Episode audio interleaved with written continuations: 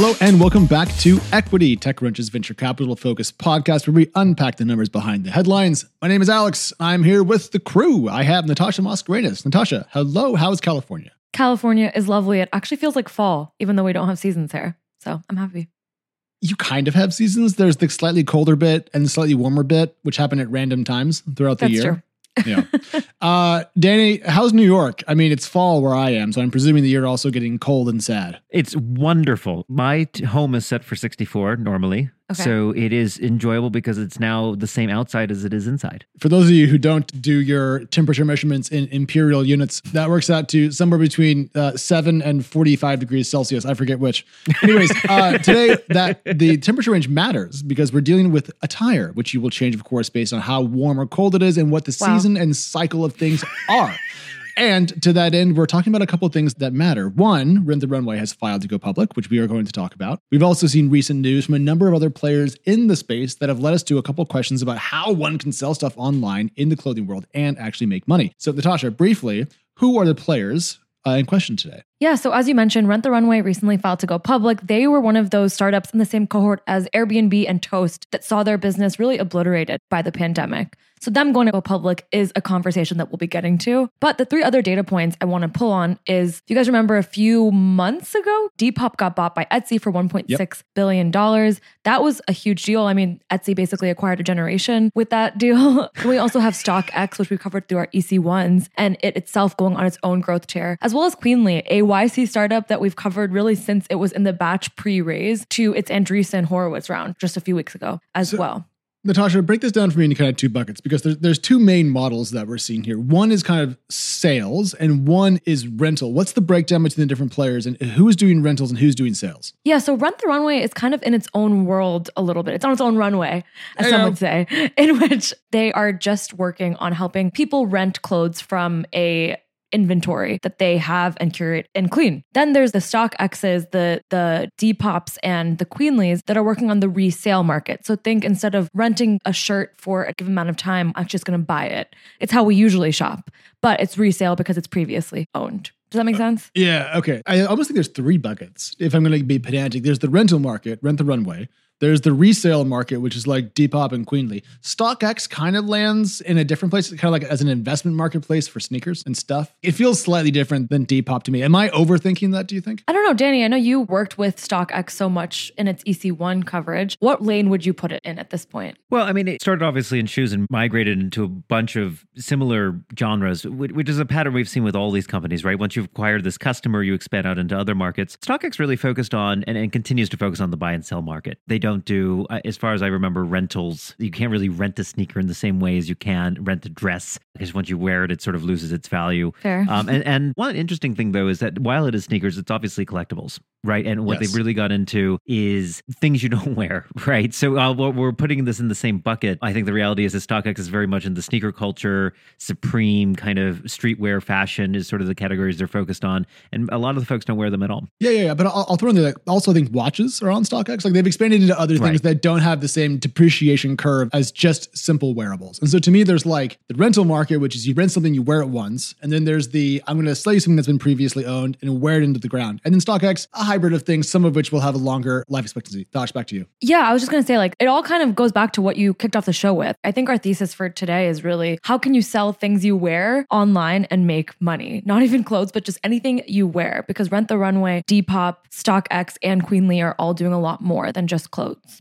Well, uh, one of the interesting things about all these models, right, is they're very operational intensive. So StockX, Depop, and these folks who do buy and sell, a huge part of facilitating those trades is authentication. So they actually employ an entire workforce of authenticators who go in and, and know these products top to bottom. You know, if you're a sneakerhead, you know exactly what the tags are, what colors are supposed to be there, where the bleeds are, and you're able to actually find, in some cases, ridiculously good counterfeits Yeah, in those markets and, and fakes. And this is a little bit different from Rent the Runway because Rent the Runway knows what it's selling you. It knows it's sending it out. It does have to verify that you're sending it back and you're not sort of stealing it. But because it's so focused on subscription, I do think there's kind of a continuing relationship and a little bit more trust in that marketplace as opposed to a, a secondhand market. Yeah. So let's talk about Rent the Runway because that's kind of the biggest news item that happened the most recently. So Natasha, I don't wear dresses much. I'm curious, have you used Rent the Runway as a as a consumer? I did. When I first moved to San Francisco to work at Crunchbase with you, I got Rent the Runway because I didn't have any professional clothes. So I just used that as like a subscription service, would go in and basically I had the unlimited membership, meaning that I could go into their physical location, pick out eight pieces, and then transfer and change those pieces as much as I wanted to for a monthly fee.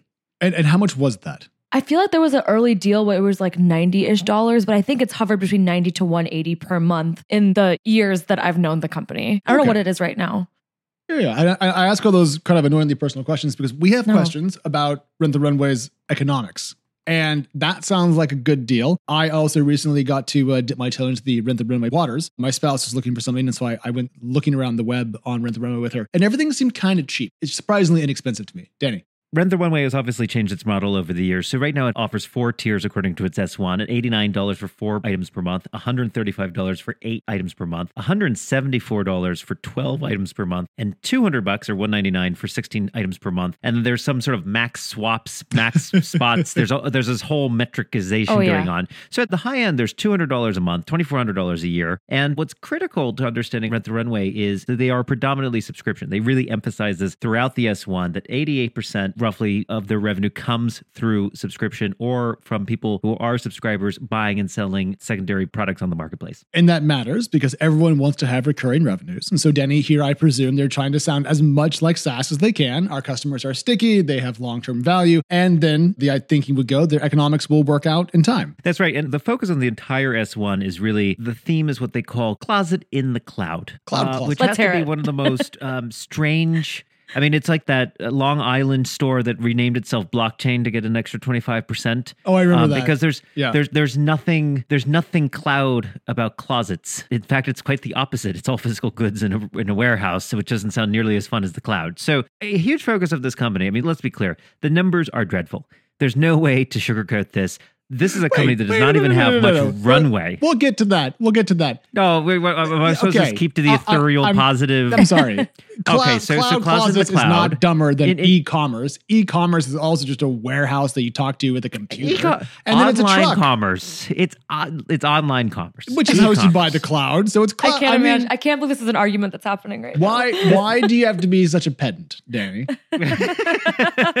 Because there's many reasons to, to hate on Rent the Runway. I feel like I feel like you started off with like the thing we should have tacked on at the end because as I interrupted you, you were getting to the good bits, which is that it's an awful business. It's a very challenged business. And, and obviously, I mean, let, let's set aside COVID 19, or we can come back to COVID 19. But obviously, when people didn't go to weddings, dresses, in person events, this company went off a cliff. I mean, I haven't seen revenues decline so rapidly up to an IPO ever. I've never seen 50% declines knocked out. And just to put that into kind of numerical terms, their fiscal year ends January 31st. So in the 12 months ending January 31st of 2020, the company posted 235.4 million in subscription revenues and about 257 in total revenues. They lost 153 million in that 12 month period.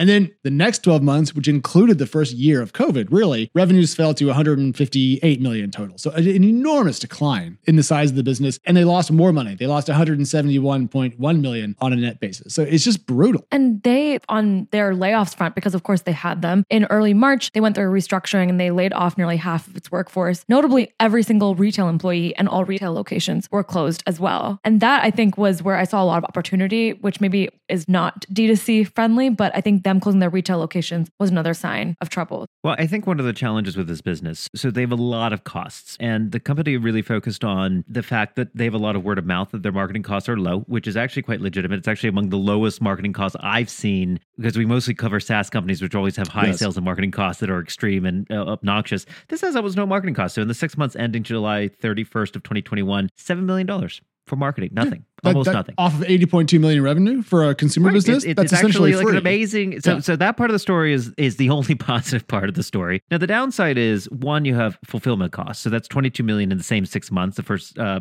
ending July thirty first, so cutting off January with their little fiscal Cisco calendar. Technology was twenty million in costs. Marketing only seven. General administrative forty point six million in costs. And then this is the key one, and this is one that I think we'd have to keep diving into because we just don't see this rental Yeah. product depreciation our favorite accounting term. So the cost of dresses as they decline in value as they're worn and reworn and they're not as useful, 32 million in costs. For the six months from February through July. And so all that adding up, you have total costs of 132 million against total revenue of 80. Yeah. And so one of the things that I looked at here is I was thinking if this business were to scale, you know, what does the scaling look like? In SaaS, you can scale because it doesn't cost more on the product or engineering side to service more customers. So you actually can scale a lot. That's why the gross margins are so nice. But in this business, Right. fulfillment, not that great. Technology, sure. Marketing, probably have to expand marketing if you're going to continue growing beyond your core word of mouth customers from the last like 15 years. General administrative probably grows. Rental depreciation grows linearly as more dresses are sold. The depreciation doesn't change. And so I struggled when I looked at this to say, what is the scaling story here? Yeah.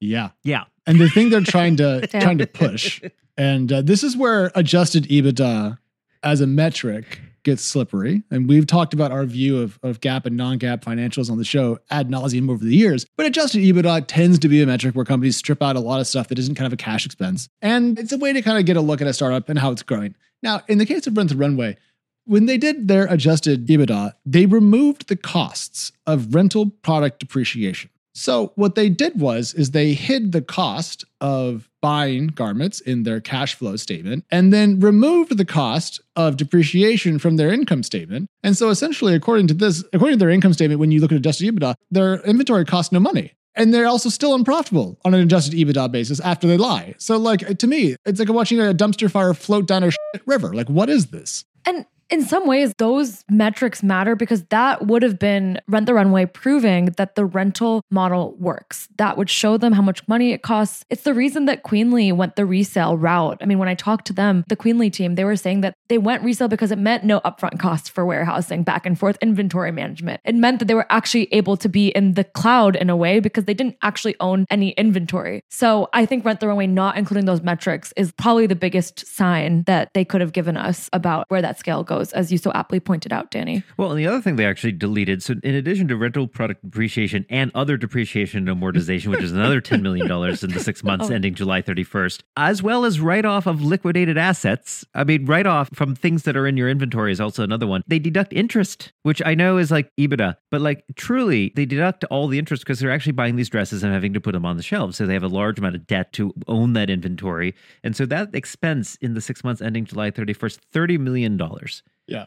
Well, 29 on, on revenues of 80 so Yeah. right 30 of 80 Yeah. was interest expense so so to me like it's so easy to beat up a company like this but truly like you look at the raw economics here and the company's trying to position it as positive word of mouth. I think some of that is true. COVID, uh, it's a bet on like, will it come out of COVID much stronger? But like the core unit economics of this business make no sense to me whatsoever. But that's also a question that the public markets have answered time and time again. So I'm wondering, Alex, like what you think the appetite will be like for Rent the Runway once it finally debuts. Like this is pretty crazy, but it's not foreign to the public markets, right? Well, the last company that I can think of that had a gross margin profile that I didn't understand that wasn't a software business was Casper. And Oh, no. Yeah.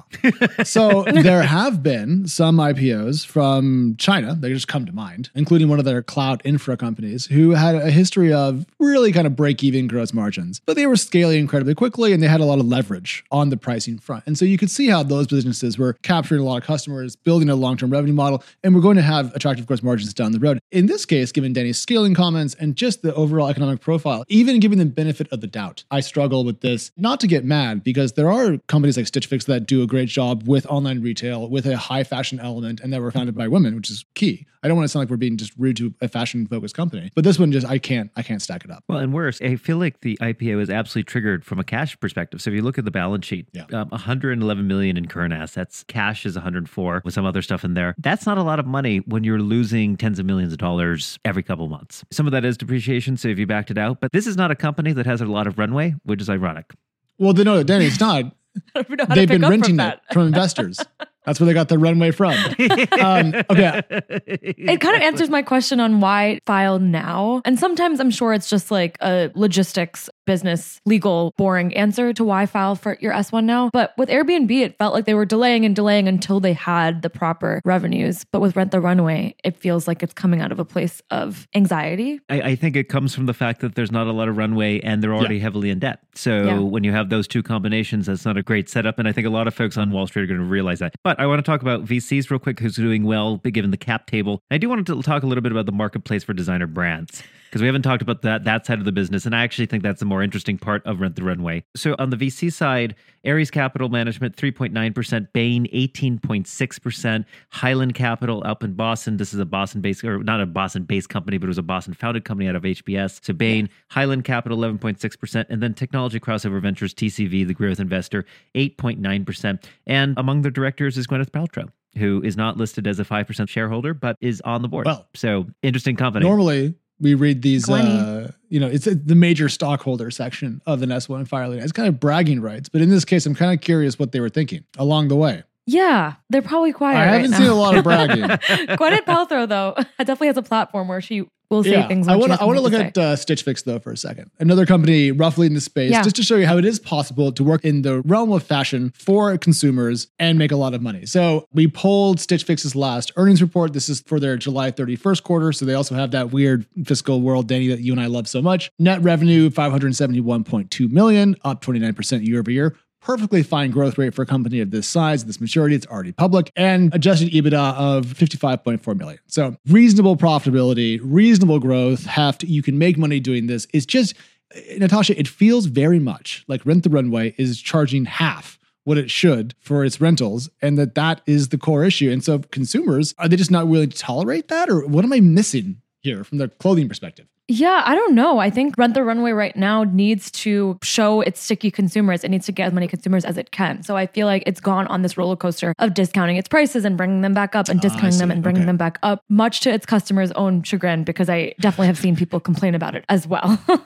I I think one of the challenges is it wants to be a subscription business. And at $200, I mean, I'm talking about the most premium plan, but at $200 a month, that is a very expensive subscription. It dwarfs almost anything else you're probably likely to subscribe to outside of, I don't know, lawn care if you have a massive front yard or something like that, which we do not in New York City. So I think it's one of those challenges where it's like whenever people are taking a break, you know, you can imagine folks subscribing for three months in the summer, but there's a lot of weddings, a lot of events. And they go to the winter and they're like, you know, there's not going to be a lot going on for the next three months. I'm just going to unsubscribe or I'm going to pause. And one of the things that I thought was particularly interesting, and this is also a little bit of the COVID factor, but the company actually includes both active and pause subscribers and all of its numbers to combine them together because a lot of folks are paused and are not paying. And to me, that's always a red flag with a subscription. I forget business. who it was, but there was a SPAC deck that was discussing this company, and they counted an MAU as anyone who had even opened an email from the company. And and I, Oh, and I was like, I don't know.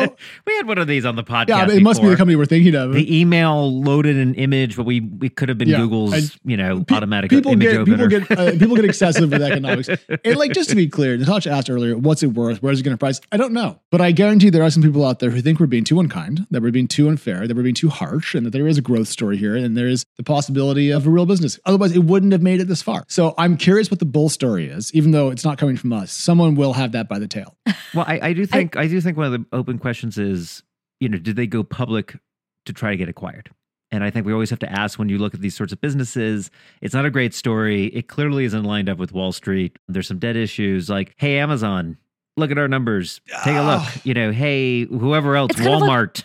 You what know? Qualtrics did, right? I don't know if that's Right, like a fair this is comparison. this is common enterprise software. I don't know. I mean, we don't have day. enough fashion consumer brand companies going public to be able to get any sort of data on this, but it's not uncommon as an M&A strategy to say, hey, everyone take a look at our numbers. They're not great. Clearly, we're not going to be a very strong company or whatever the case may be. Take a look and see if you want to get in. And I could see that. I could see, you know, Amazon's added more subscription products over the years. Clearly, a lot of other retailers would love to do that. Macy's could be an interesting connection there. Get into e-commerce. I don't know. with like the bullish take, if I have to have one, it would be like actually this is how I naturally feel about Rent the Runway. Its business is not great. We've spent most of the episode talking about that. there. Didn't mean That's to. okay. That's okay. But I do think there is something to be proud of as that company because you, as a startup, bet on something big. And even if you didn't succeed, you change the way people think about how clothes can be worn. And that is something that I think is really interesting, inspiring, and probably has trickled down to a generation of entrepreneurs. And I think that's what startups and venture is supposed to be about because it's risky investments. I don't like when the only investments that win in VCs' minds are like very predictable SaaS revenue. Startups. As I said, I wanted to talk about the designer brand side of the business, which we did not. But one of the things I really emphasize is that they can empower a lot of brands that would otherwise not have the advertising and marketing budgets to get out there to connect Right. to consumers because they can act as a discovery platform on the supplier side. They actually emphasize brand relationships in Yep. a lot of their work. They also emphasize the fact that these dresses aren't being thrown away or just kept in the closet, so they're saving carbon dioxide emissions. It's climate change friendly. There's less waste. They're fighting fast fashion. There's a lot of benefits to this model. And I hope that more of this succeeds because it means we're getting higher quality products. There's less waste, less throwaway garbage that people are buying. I think it's mostly positive. It's just not positive from an EBITDA yeah, perspective. no, I think it's absolutely right. Everyone should look as good as they can, as good as they want to, or people should look the way they want to. There you go. That's the correct way of saying that. And so I feel like companies like this do give people a lot more optionality. They may not have the amount of cash required to dress the way they'd like. The first bit of the S1 is just going through like, you know, powering people and helping them make choices. So I'm in favor of that. All right, so we have indexed a little bit too heavily on Rent the Runway. We have talked about Queenly. Natasha, I'm curious, what other names is TechCrunch looking at when it comes to similar or competing companies on the earlier stage of things? Yeah, I mean, it's not entirely new, right? Poshmark is one of the most famous companies in the circular economy world, which is just this fancy word to describe clothes that circle through different people. But we have seen a boom of startups getting funding. There's Curtsy, a clothing resale app aimed at Gen Z women, a handbag marketplace Rebag that raised 25 million. There's also Treat, which recently raised 2.8 million in seed funding and helps brands get more involved within the circular economy. So we're seeing people try and do it themselves, but also help more established brands get into the resale game. And these are more kind of looking at Poshmark perhaps as their North Star as opposed to Rent the Runway, for example. Totally. They are looking at the proof of successful business models in the past and going off of that instead of trying to reinvent one from scratch. So I think different investors will will agree on which one is doing it best. Well, I'll throw out a couple numbers to close this off. Poshmark's worth 1.8 billion on the public markets, and Stitch Fix is worth 3.7 billion. So you can build multicorns in this space. And look, we'll have more on Rent the Runway as it prices or if it does. But in the meantime, we're out of here. Equity's back Friday morning with our news roundup. We'll talk to you then. Goodbye.